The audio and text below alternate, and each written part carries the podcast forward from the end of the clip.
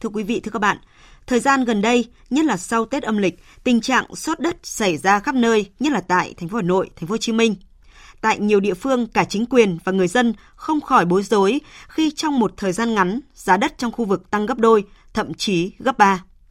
Các cơ quan chức năng cũng không khỏi sốt ruột khi chưa tìm ra giải pháp nào để ngăn chặn tình trạng đầu cơ, sốt đất ảo gây nhiều hệ lụy dẫn tới nguy cơ vỡ bong bóng bất động sản như thời kỳ năm 2007-2008. Để quý vị hiểu rõ hơn về câu chuyện này, nhóm phóng viên Mỹ Hà, Mạnh Phương thực hiện loạt bài Giải mã cơn sốt đất. Bài 1 có nhan đề Lỗi chính sách khiến giá đất tăng khắp nơi. Mời quý vị và các bạn cùng nghe. Bán bây giờ bán thành mấy chủ rồi.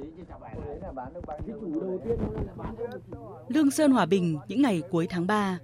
Khắp nơi, trên đường làng, trong quán cà phê, bàn ăn hay tại phòng công chứng, câu chuyện được bàn nhiều nhất vẫn là đất. Một mảnh đất 6.000 m2 ở Ba Vì, cách Hà Nội chưa đầy 60 cây số, cách đây 2 năm được bán với giá 1 tỷ 7. Đến thời điểm này đã có giá giao dịch lên tới gần 6 tỷ đồng, tức là tăng gấp hơn 3 lần. Một mảnh đất ở Hòa Lạc, Hồ Đồng Mô, Hồ Đồng Chanh tăng gấp đôi so với một năm trước. Nhiều người dân ở các xã Cư Yên, Nhuận Trạch gần Hồ Đồng Chanh, Lương Sơn Hòa Bình không thể hiểu vì sao ngôi làng ẩn sâu trong núi, xưa nay vốn hiền hòa, giờ trở thành nơi ô tô con vào ra nườm nượp. Người lạ các nơi tới chỉ trỏ, đặt cọc, mua bán, chốt giá nhanh chóng những mảnh đất vốn là vườn tược trong làng. Cho nên quanh khu này là bán hết, cũng cánh khu Hà Nội giờ nó buôn lại bán lại, còn qua nhiều cỏ. Đông mà, rất là đông ấy, sốt, không biết là mua làm cái gì mà sao lại đồ này sốt thật đấy. Cái chỗ của nhà chị là ở Cầu Sơn đấy là nó giảm có 2 triệu mét thôi, bây giờ là 3 triệu tám.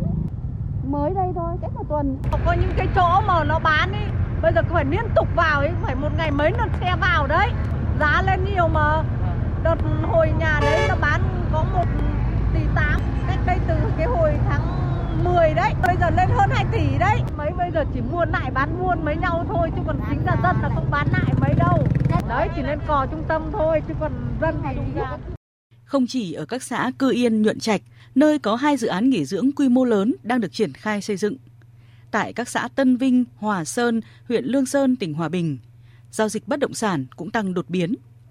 Tại Hà Nội, chỉ 2 tuần sau khi công bố quy hoạch các dự án ven sông Hồng và quy hoạch 14 cây cầu bắc qua sông Đuống sông Hồng, trong đó 4 cây cầu sẽ được triển khai sớm là cầu Trần Hưng Đạo, cầu Tứ Liên, cầu Giang Biên và cầu Đuống.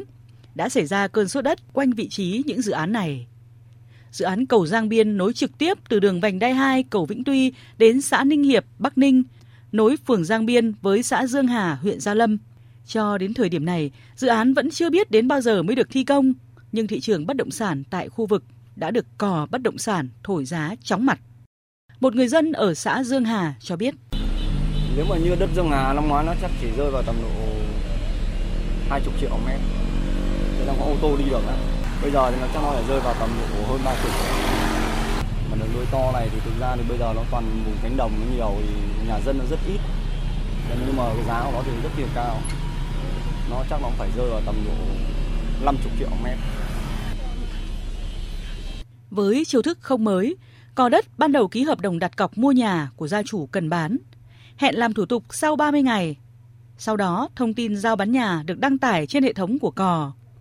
Qua nhiều tầng nấc trung gian, nhiều khi chỉ sau một tuần, giá căn nhà đã được thổi lên gấp rưỡi.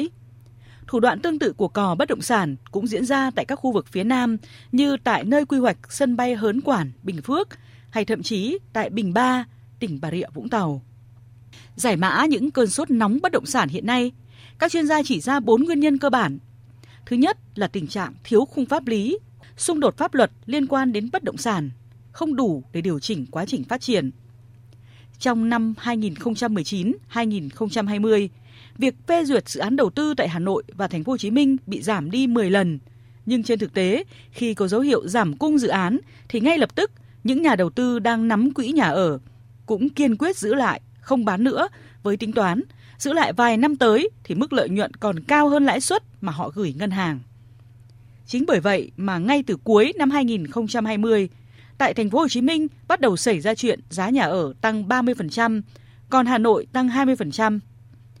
Nguyên nhân quan trọng thứ hai, là thời điểm 2021, tức là năm đầu tiên của kỳ quy hoạch 2021-2030.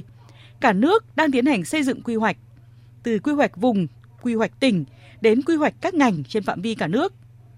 Khi những quy hoạch được đưa ra, nhiều khi mới chỉ ở dạng ý tưởng như sân bay Bình Phước, Phan Thiết, Bắc Giang là cò đã vào cuộc thổi giá đất trong khu vực tăng chóng mặt.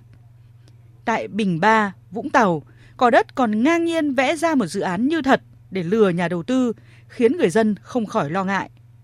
Ông Nguyễn Trung Thành, một người dân ở Bình Ba, Vũng Tàu, chia sẻ chủ đầu tiên á bán người khác. Xong rồi bắt đầu là người khác bán cho anh này. Xong chủ đầu tiên á nhiều khi nó quay lại nó mua lại miếng đất. Có những cái trường hợp đó. Rồi bắt đầu là người cuối cùng là, là luôn luôn là người gánh hậu quả thôi. Thật chất bây giờ vậy. Một lô đất rất là nhiều con. Cò này vô là ra giá này còn người khác vô ra giá khác. Nói chung là nhiều cái mức giá đó nhưng mà thực ra chủ đất đưa ra có một mức giá thôi. Còn cò đồn thổi lên là quyền của cò.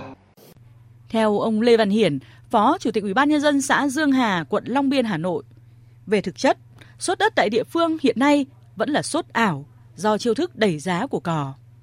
Ít giao dịch về mặt mua bán lắm, chuyển nhượng lắm chứ không phải không, không cứ nói với tôi.